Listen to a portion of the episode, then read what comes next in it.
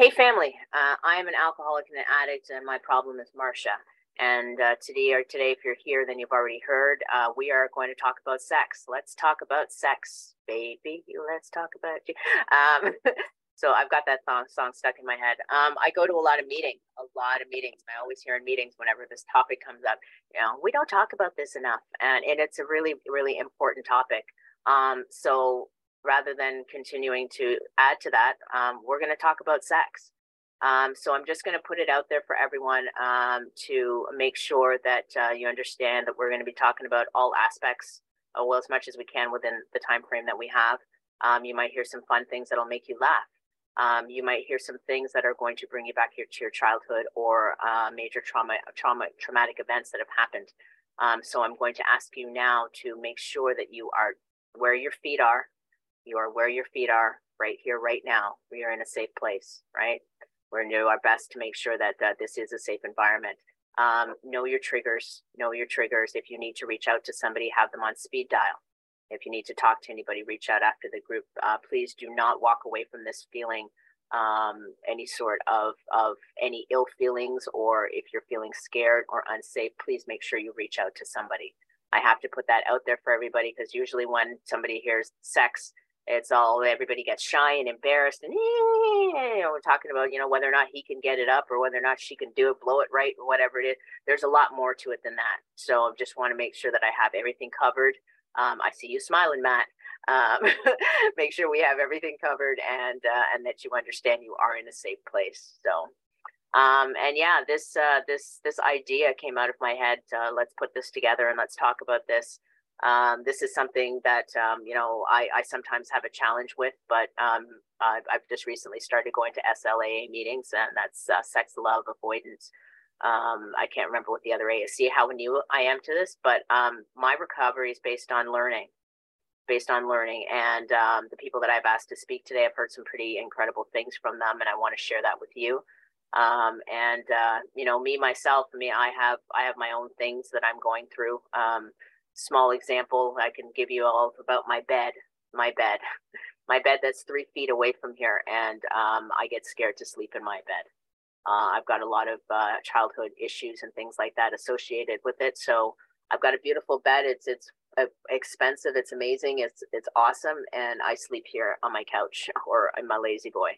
Um, until I met my partner, who I currently uh, we've been dating for a while. We've known each other for a couple of years. Um, she came to visit me a few uh, weeks ago, six weeks ago, and I slept in my bed, and it was awesome. And I'm counting down the days till she comes back.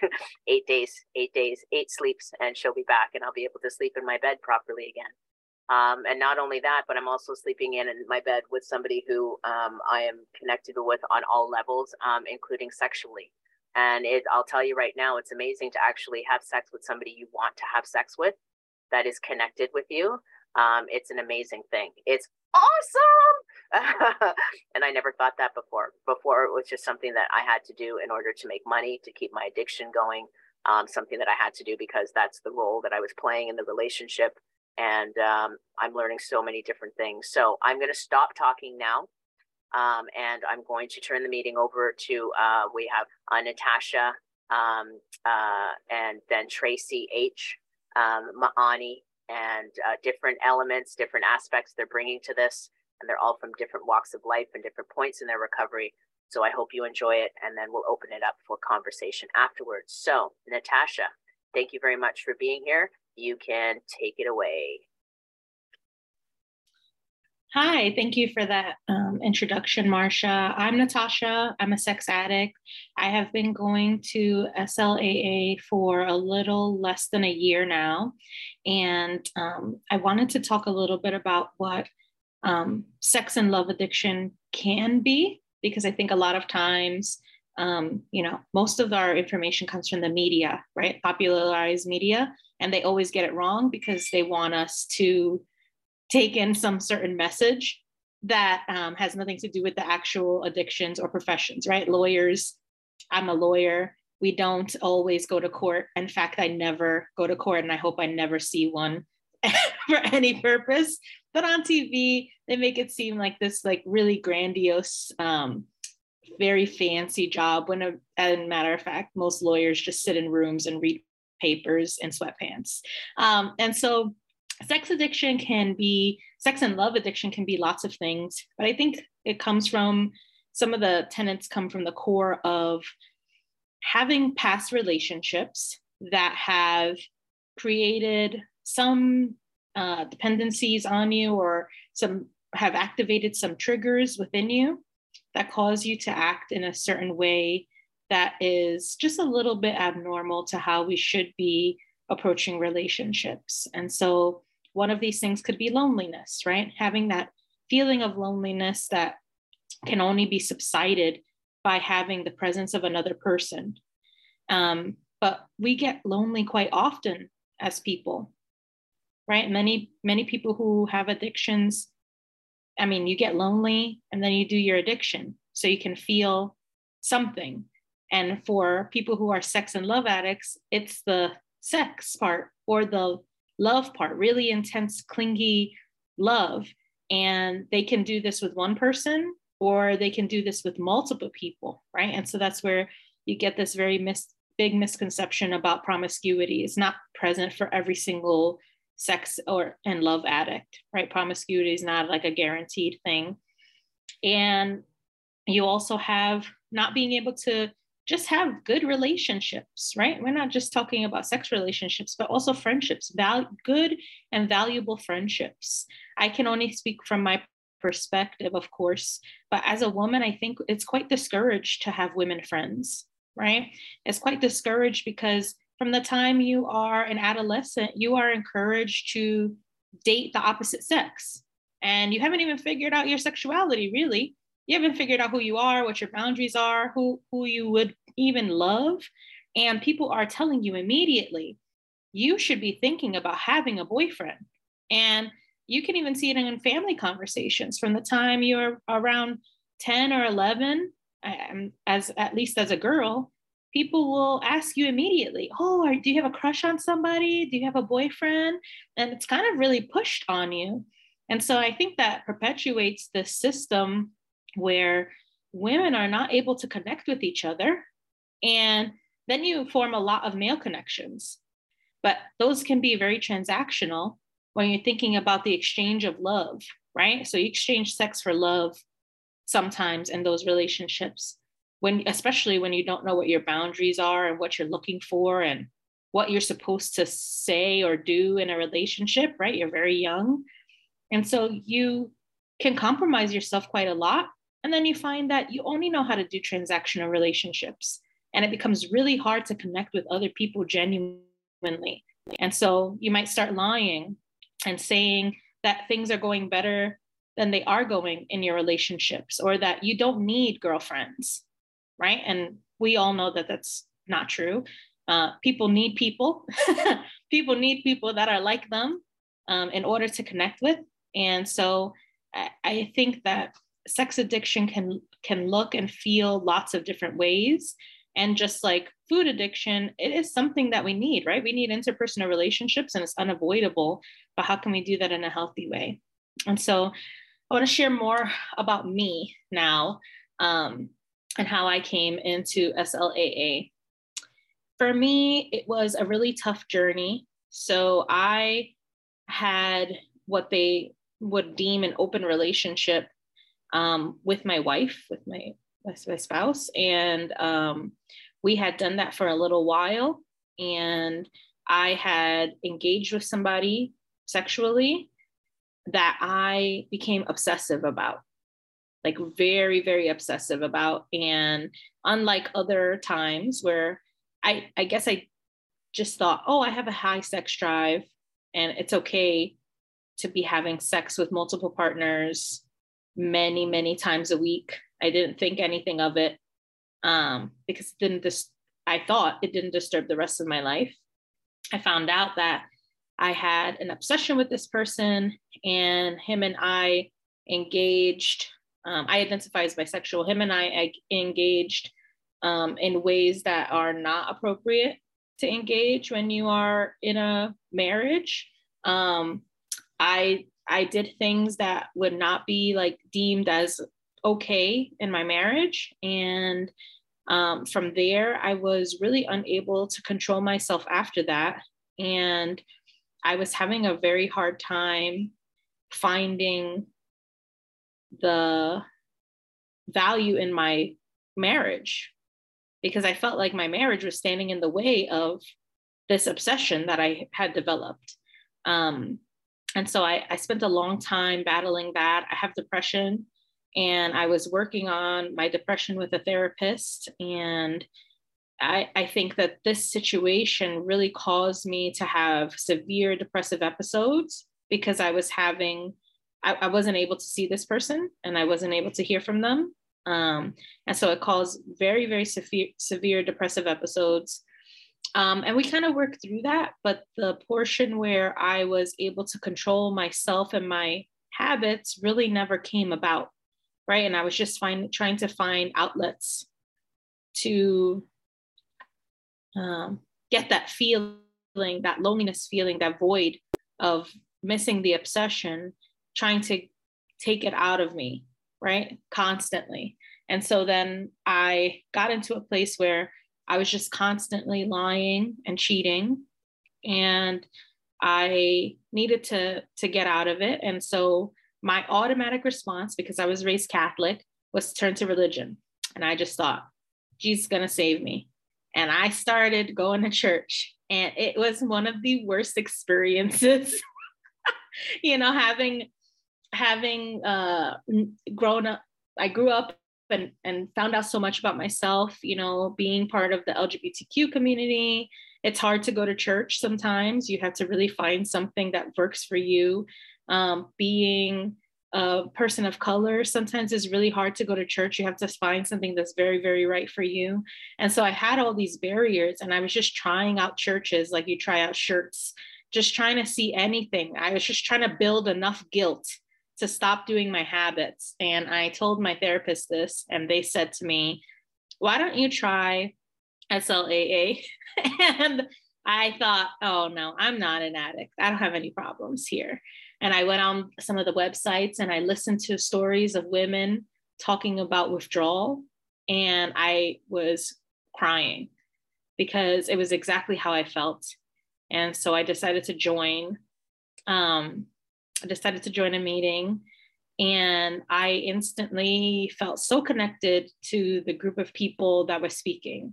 I have never felt more genuinely seen or heard than I did at those meetings. You know, you have this really, really huge wall being removed between you and other humans, where you can have this very, very honest connection and you can say, Hey, I'm fucking up badly a lot and I don't know what to do about it.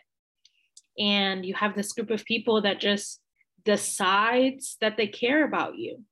They just go, okay, we'll take you as you are right now, and we care about you. And I have had so many wonderful, genuine connections come out of that group that it has created more honesty in me. You know, it has created more honesty where I can be honest with myself, where I can say, like, hey, I didn't do my bottom line behavior. Great, pat on the back. But also, am I doing other behaviors that could lead to it? Yeah, I am. I'm continuing to do those things because I'm being triggered and I'm not addressing it. So you can have a win and you can have a loss. And I had a really tough week this week. So it's very hard, I think, when you have the ability to do something right? Um, when you have the ability to do something, but then you have to just figure out how to control yourself. I think that's really hard. So I was away from my wife for the week for work, and I was totally alone, and I had, you know, just by myself, and I was in the place where my qualifier lives. Um, and I thought many times that, you know, you have these intrusive thoughts of, I'm going to go just connect with them. I'm going to go see them. Um, and I didn't do it because I thought, oh my goodness, somebody's going to call the police on me. This, and I, I'm not prepared to go to jail. I don't have, I don't have my wits about me to enter the, the justice system. Um, but I didn't do it. but there were a few other people that um, I had been intriguing with, which is basically flirting, right? Intriguing is flirting, flirting with um, in order to kind of satisfy myself during that time. And I talked to my therapist before I left, and I I deconstructed what I wanted out of the interaction versus what I was going to get out of the interaction. You know, I, what I wanted was to feel the way my qualifier made me feel. I wanted to have this immense amount of connection and joy and feeling special with someone.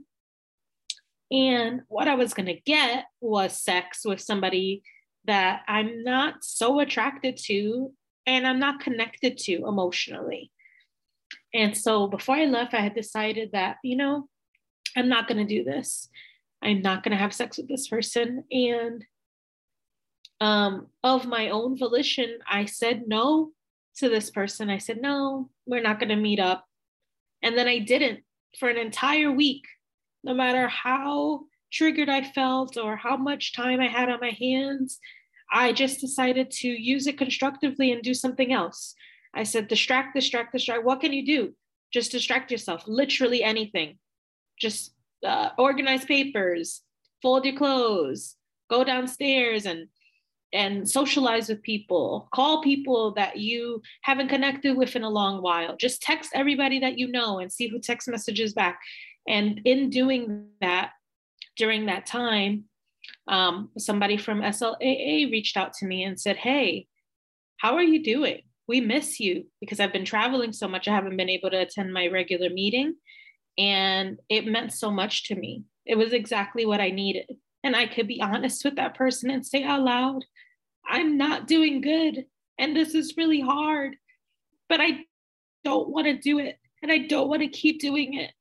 And so, even though I did some behaviors that are not on my top line, there I didn't do my bottom line, you know, and I stuck to it. And I think that coming out of that week successful is the first time ever in like a couple years where I was able to like stand my ground and say, no, I'm in charge and I am in control of my life.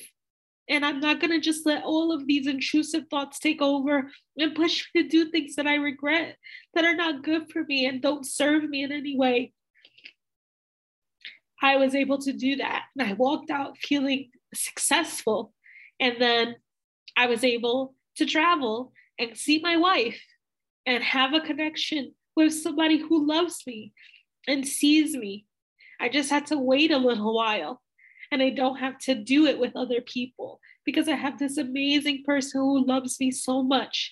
And even with all of these issues around sex and love that I have, they're there for me. And I think that that is very rare. This very rare thing to find. Um, and so I'm really grateful this week for having meetings.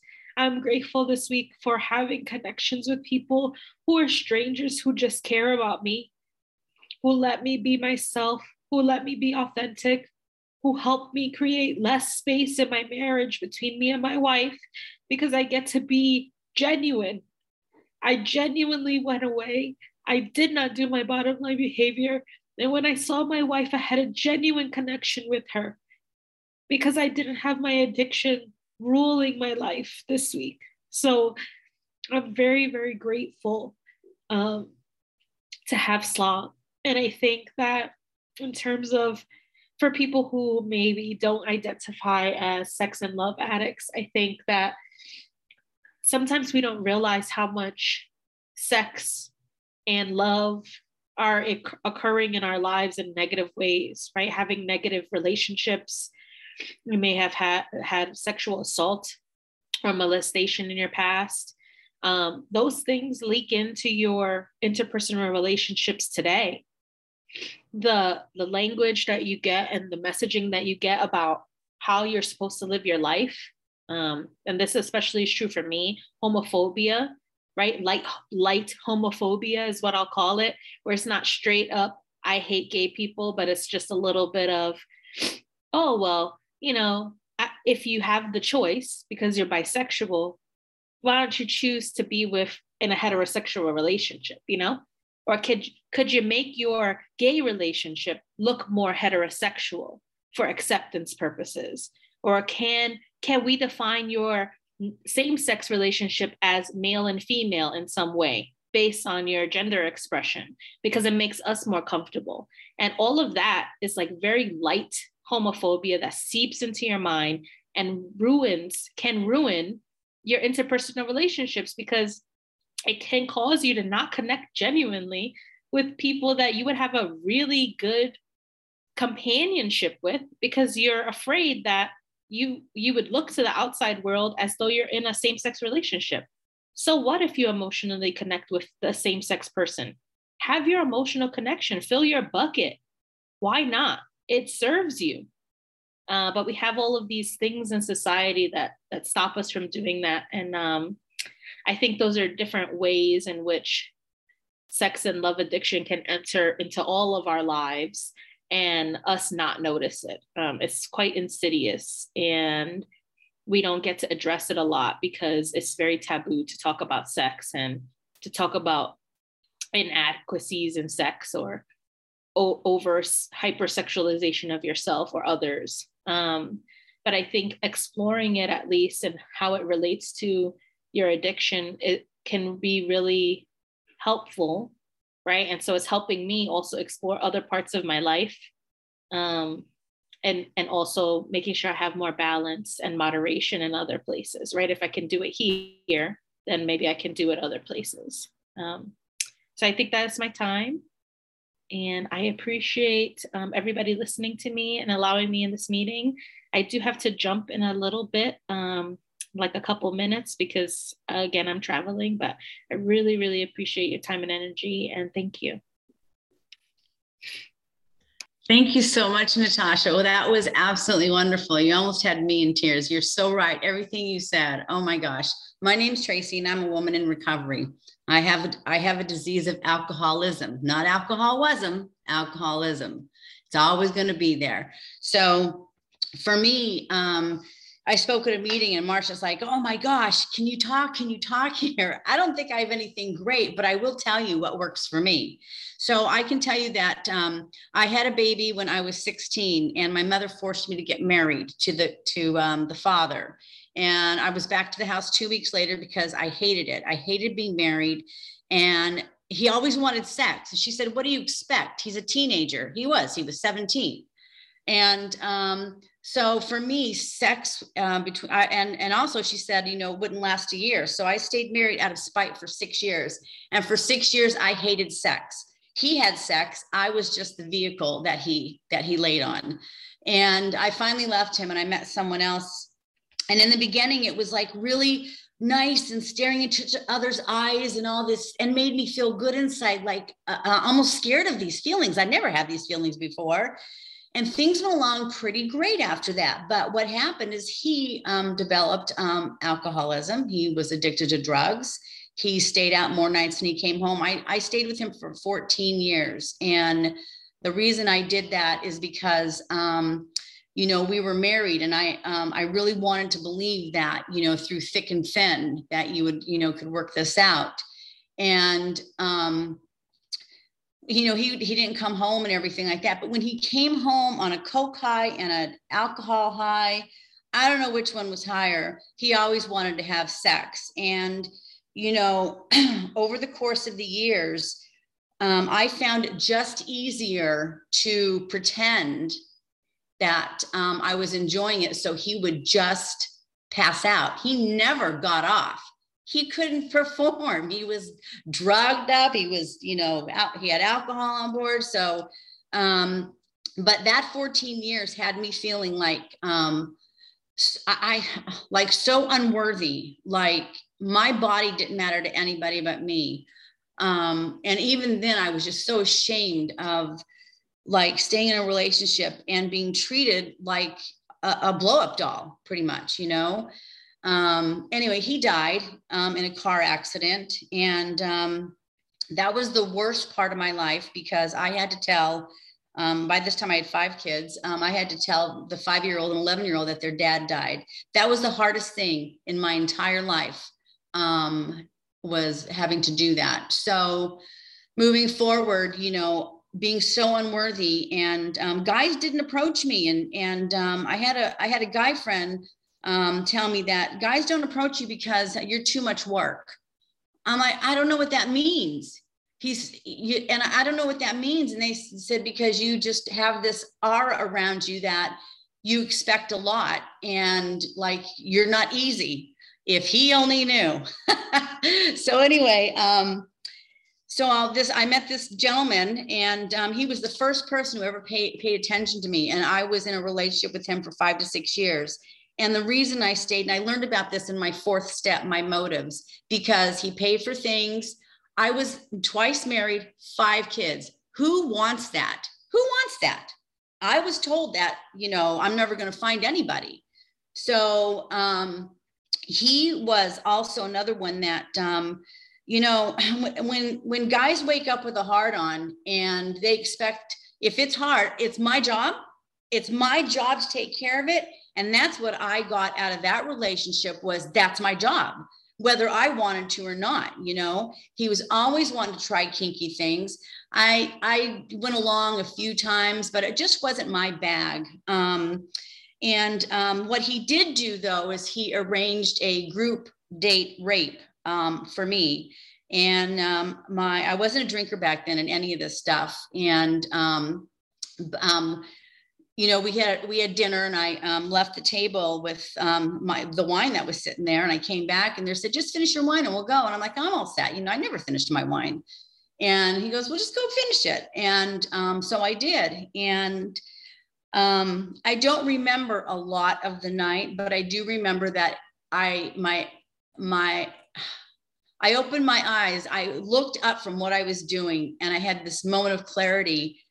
And I'm like, what the fuck am I doing? What is going on? And, and it's this other couple. And I can't, I can't, I was blown away. I grabbed clothes and I put them on. I don't know whose they were. I drove home, don't remember driving home, don't remember any of that. And um, I went into my house and I went to bed, I guess, because that's where I woke up. And my boyfriend was next to me in my bed in my house. Don't even know how he got there. And um, he says, You know how much I fucking love you? And I didn't know what to do. And I knew I was drugged and I felt weird. And I had never done drugs. And um, I was an ER nurse in a community where uh, we I knew like the, all the police around the area, very small area. I worked in Lawrence, and the staties would come in because, um, you know, when we had gang violence, they would always come in. I did not feel safe enough to go get tested and do a rape kit or do anything because it's a small community and I was afraid of having to tell my story and and go to court. And well he was my boyfriend. You went there willingly. And I, I can just see where this is going. So i kept my mouth shut and didn't say anything. So after that you know I um and because I didn't really have the experience of dating or anything during all these years, you know, I had these three men and I, I dropped out of high school and I had the baby and I didn't go to college till later. So I just missed a lot of these informative years. So all of a sudden, I don't know what happened to me. I went fucking nuts. Every time I went out somewhere, alcohol was involved. I would if a guy looked at me and bought me a drink, I would take him home or he would take me home and I would fuck him. And you know what? I don't even know why. Um, I've left my sister at the restaurant. I left my friends at the restaurant. But what I did do is I had them take out their ID and my, we took a picture of it just to be on the safe side in case nobody found me the next day. Um, we rarely went to my house. I had two kids left at home. The others were off. Um, they were older. And um, so I did that a couple times. Other times I went to their place. I had no idea where it was, you know. And it was like this, um, this needing to feel like this connection of intimacy. It's like um, I needed my vagina filled and I don't even know why because I'd been missing something for so long. And of course, I I saw when Sally met Harry, and you know, I'm like, oh my gosh, if she can fake that in a restaurant, where how come I can't have that in the bedroom or wherever in the car, you know? So um, I literally went nuts, and and it wasn't even like, and although it was it was a brief time that I felt that connection, like I felt wanted, like somebody wants me, you know, and um, and then it was over for them. then I was just like, okay, thank you very much. And either I would leave or I say, you got to go. And you know, do you want my number? Um, no, no. I know where to find you at the bar if I if I need you. So there was a lot of one night stands. Some of the people I knew from my from before, some people, you know, in the neighborhood, not in the neighborhood, but through my life, or um, and some people I didn't even know. And and uh, that's that's i went i went nuts like that for six months. I can't even tell you. I drove out in a rainy night at 12 o'clock at night to have sex with someone in their car. And um, it was just all about me. I just kept this i was missing something and i just needed that that closeness that attention whatever it was.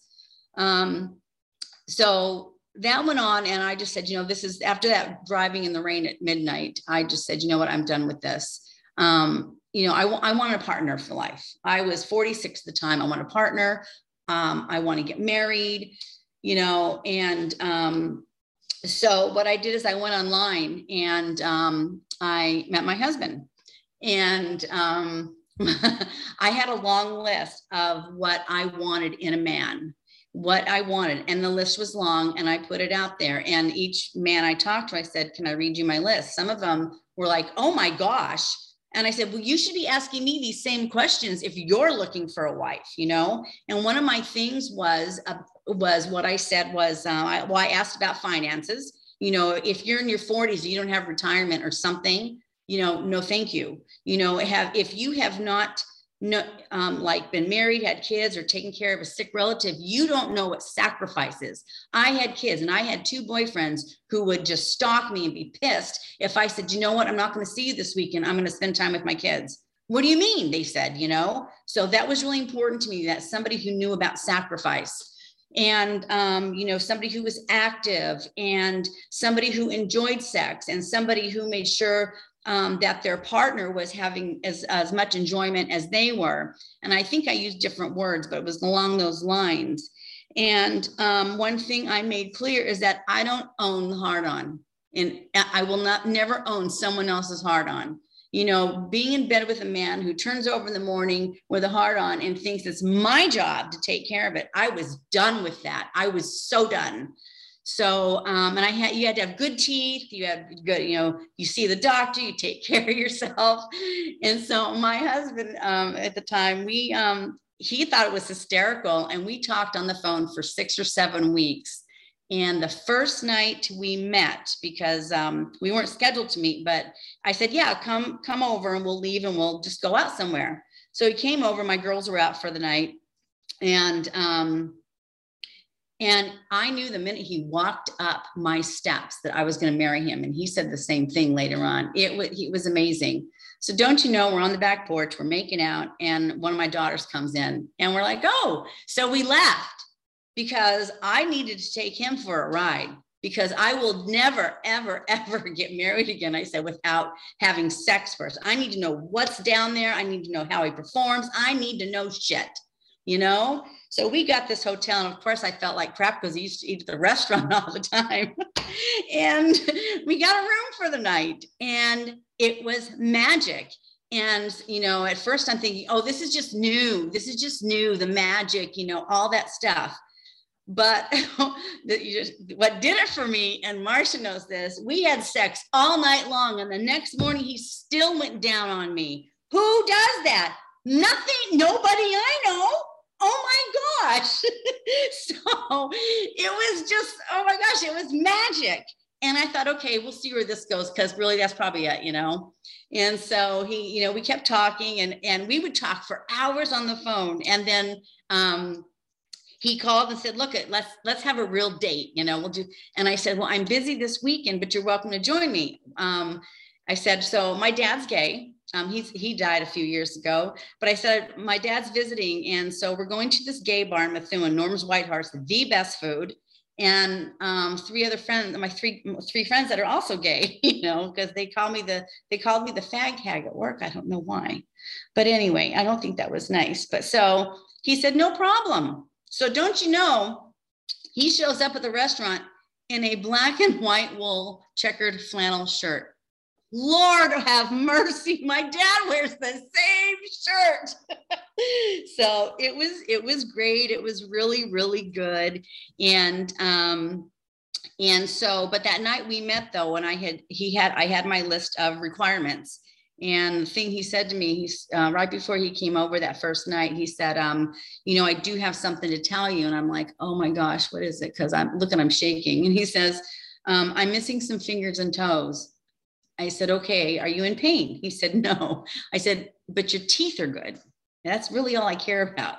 So he is absolutely amazing. And, um, you know, he's been with me through thick and thin. He, he was married to the woman who didn't drink, the woman who became an alcoholic in a very short period of time. And he didn't even know half what I did or, or anything because um, he just didn't know. So he knows now. That's the one thing I love about Zoom. He heard my whole story. He heard everything. And so, um, and then, uh, so, so he, one of the things though is, um, what I've learned about um, in my fourth and also about just in general is, you know, I was missing that physical experience and connection of the bodies. Um, I, I read somewhere that that uh, sex is the definition of um, admiring the flesh of two of the two souls of each other.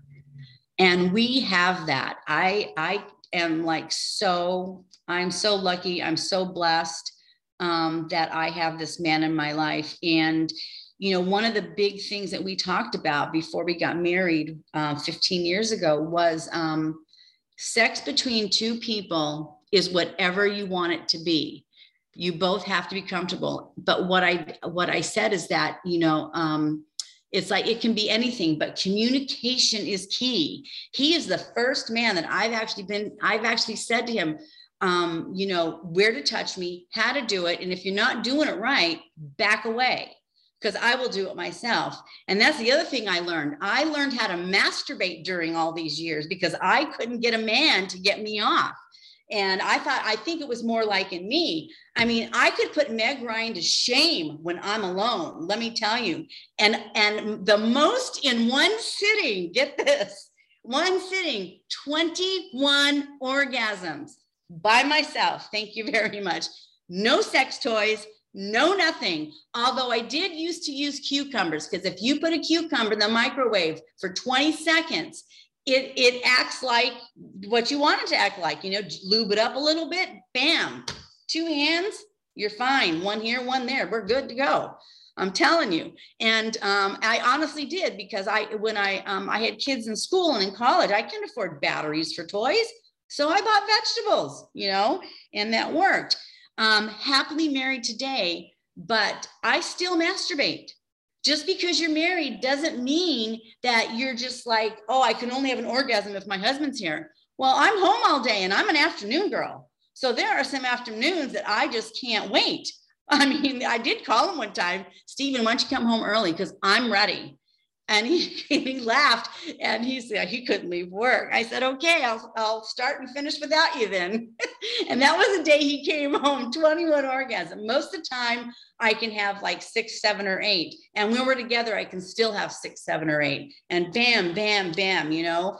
But that's because we have communication. That's because I tell him exactly what I want, how I want it. And he does the same to me. And this man who wakes up with the heart on every morning at the age of 65, hello, it's my birthday. um, I can choose whether I want to do something about that or not. And I got to tell you, I love this man more than anything in the world. And there are many mornings I take care of him because I'm up at two or three or four in the morning. My day's half over by the time he gets up at seven or six. And I'm already, my mind's already going. I don't have time for this, but I'll, I'll help you out right there, bud. I got you covered. and so um, one of the things that my friends um, um, asked me, um, uh, what, well, what we talk about is I highly encourage men and women, if you think you're serious about someone, take them for a ride. Go have sex. I don't know about you, but for me, if I get surprised after I'm deep mentally and emotionally and I see something that I can't live with, then um, or or they don't know how to perform, they don't know to do with it. I I don't know what I would do. So my thing is if, if sex, I even my daughters, take them for a ride. Don't get married that, take them for a ride. Don't even get serious. You got to find out what the sex is like. Then everyone says, well, sex isn't everything. Yeah, they also say money isn't everything either. But guess what?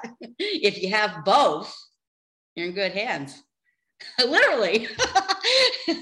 all right. I'm Tracey. I think my time is up. So um, thank you very much. And you all have a great day. Oh my God. Thank you so, so much, Tracey. You had me laughing so hard. um, my name is Ma'any and I'm an alcoholic. Uh, I have notes on my phone uh, so I can like remember what I want to say. I don't know how I'm going to follow that up, but I'll try my best.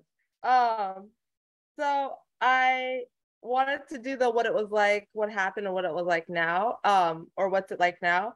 So when I was younger and like I started to learn about sex, I was like, oh my God, I'm actually like, I think I might be like too ugly for this. Like, I don't think anyone would be ever attracted to me. For some reason, I think I just got that message from like the media and whatnot. I just thought that like, you know, and it's just like the way we grow up. Like, my body wasn't right, everything was awkward, my skin wasn't the perfect condition, like all of these things. And so, but I did really, really, really want to feel like I was beautiful and I was the center of someone's world. Like it wasn't so much the pleasure that was interesting to me. It was just that someone had their eyes on me and they could like witness me as a beautiful person and they wanted me. That's the only thing I really desired. So as I grew up and I realized I'm gay and whatnot, I my I grew up Muslim. So like I was like, oh my God, well,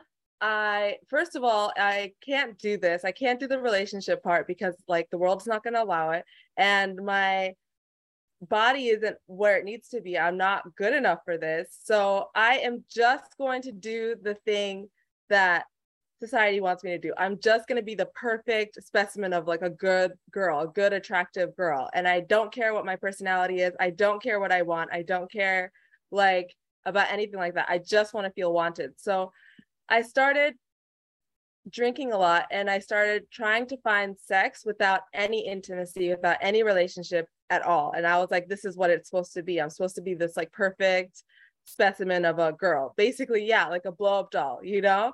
And so, and a blow up doll doesn't have any thoughts or opinions. She just lies there and like takes it, you know? So I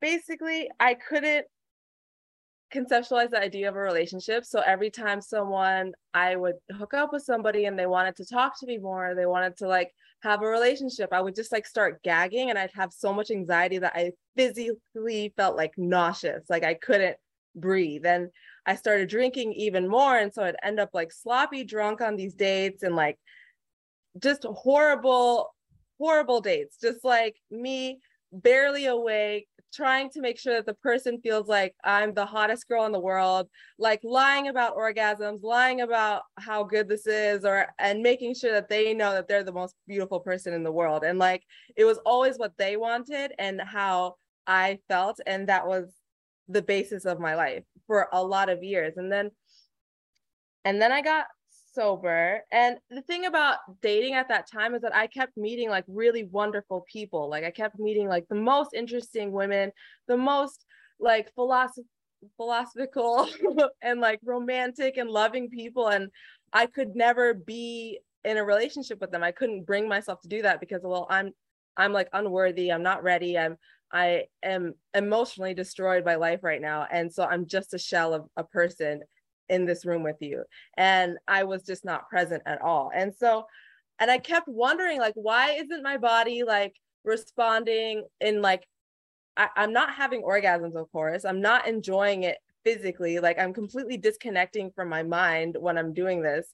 And so i'm like well why can't i actually have an orgasm with somebody who is a wonderful person? I trust them and i didn't understand what that meant. So i was like okay i guess i'm just the kind of person who can only you know, make myself come. Like that's that's what I thought. Like I could never have a relationship where I could enjoy the sex and the relationship at the same time. So I got sober and when I was 6 months sober I got into a relationship And the only reason I believe that I like I had a little crush on this person, but it wasn't like a big overpowering love. But then they came to me and they're like, I I am so, I am so into you. I, I like you so much. And they told me they loved me after the first week of dating. And I was like, oh my gosh, this person really wants me. They really want to be around me. Like they must really like me as as a person, as who I am. When I'm only six months sober, I barely know who I was sober at that point. I don't know how they would have loved me if I didn't even know who I was at that time, you know?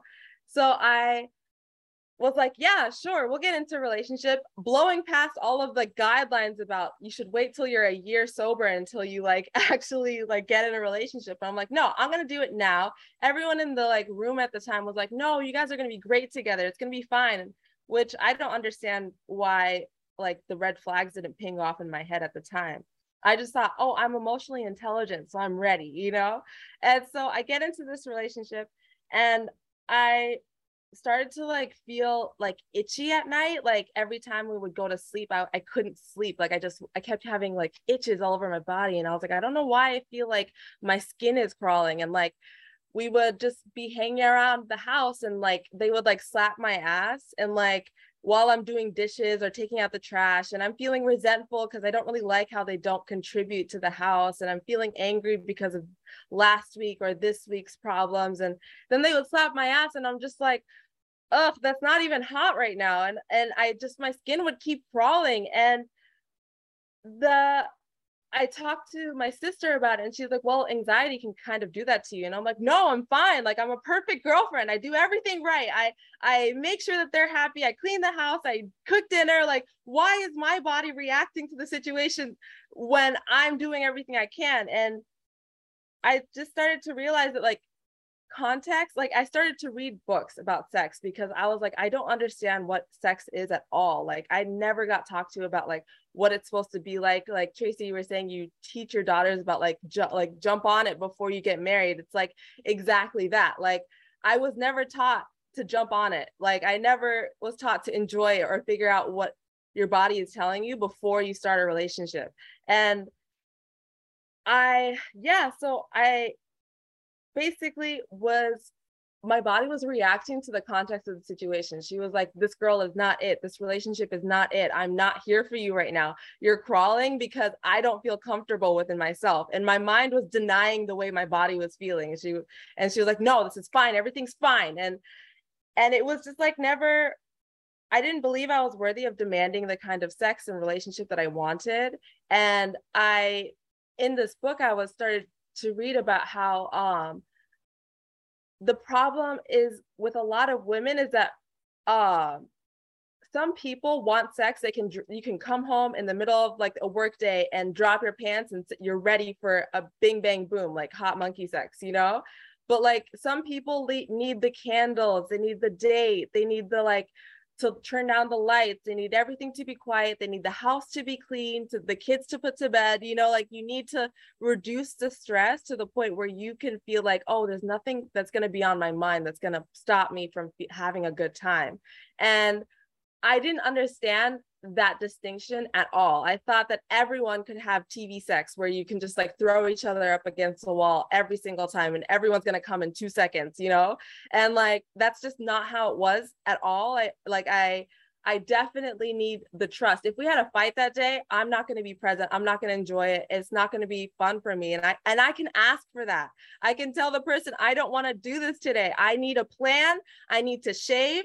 I don't want hot dirty bathroom sex like when I was drunk, you know? Like that's gross to me now.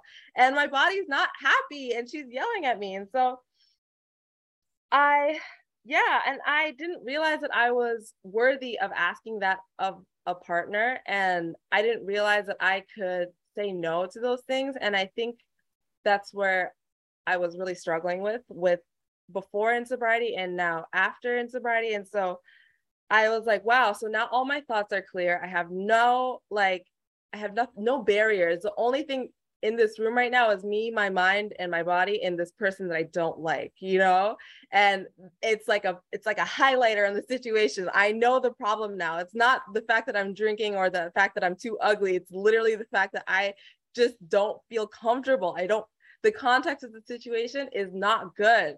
And so now what I don't have sex. I don't because I don't want to allow someone into my bubble into my life until I feel like I have built uh, an intimacy and a trust in the relationship enough eh, to say no and to tell them what I want. Like some people, when you tell them, like, oh, like, I don't like it like this, I like it like that, they get super offended. Like the ego is all built up and, like, oh, I can make you come. Like, that's their, like, that's how they know what's good sex and what's bad sex is if everyone's orgasming in the thir- first, like, 30 seconds, you know? And I just don't care anymore about that. Like I want a good time whether or not like there's like a finish line. Like I want to feel special just cuddling and I just want to feel the intimacy and I want to feel the pleasure and I want to feel the holding hands and the and the cakes and the desserts like I want all of that without the expectation that I have to finish reach this finish line by the end of the night, you know? And so I realized that I am not going to allow anyone into this presence, into my bubble, into my life it intimately until I can feel secure in saying no to those things and saying no to the person who's just there, like just there because they want to have a good time or take a good picture to send to their family and like take a it like we look good together and that's why we should be together kind of relationship, you know? And so I still struggle myself with acknowledging that um, foreplay starts foreplay starts at the last when you finish sex. So like if you have sex and that night you guys finish around eight, foreplay starts the minute you finish until the next time you have sex. So everything you do is build up. It's not flapping your ass in the middle of the kitchen, but it's like holding your hand and telling you I'm here for you and I've got you and I'm holding you and I'm going to take care of you emotionally, mentally, physically, you know? That's the kind of foreplay that I want. And then the the really, you know, hot and heavy stuff, that will just be like a, an added benefit to all the foreplay that we've had emotionally over the last week, you know? And so that's like the most clarifying fact for me is that like I don't have like as long as I'm taking care of myself, like sexually, like I'm masturbating, I'm figuring out what I like. Um, if you are using a cucumber, I would recommend using a condom because girl, you don't know where that cucumber has been, but like, like, um, but for real, like I think that like as long as I'm taking care of myself emotionally, physically, like using the right toys and vibrators and using like ethical porn, then I don't need a person to come into my life until I can trust them intimately, until I can trust the way that they handle rejection, until I can trust the way that they talk to me, until we can talk about sex together without immediately having sex, and until we can like, like if I can't talk to you about the way I like to have sex before we do. And if that conversation is awkward and clumsy and like such a stressful situation where they're like, oh, so am I not good at it? Like, am I not good at sex for you? And you're like, no, it's just like a it's just like a, a cute little direction. Like it's not like a, a big deal that like you can't do it like that or this or that. If I can't talk to you in an open and loving mm-hmm. way and it's a fun conversation, then it's not it's not fun for me. It's not worth it for me. It's it's just gonna ruin the time for me. If I I don't want to be in a present in a room with someone who is not yeah completely welcoming to that to those facts and those conversations so yeah i I think I respect myself and I respect love and intimacy much more now. If you guys need books to recommend, I have like three that I think are amazing. And I think men need to read them or masculine centered people need to read them so that we're like pushing this information out there about how to have sex in an ethical, emotionally validating way. So that's all I got. I hope I can wrap it up. I'll pass it to Marsha now. Thank you, everybody. Awesome. Thank you so much, Ma'any. And uh, and Natasha and Tracey. That was absolutely amazing. And um, I, uh, I thank you so much. And uh, I, I, look forward to hearing um, a lot more. So, uh, yeah, thank you very much.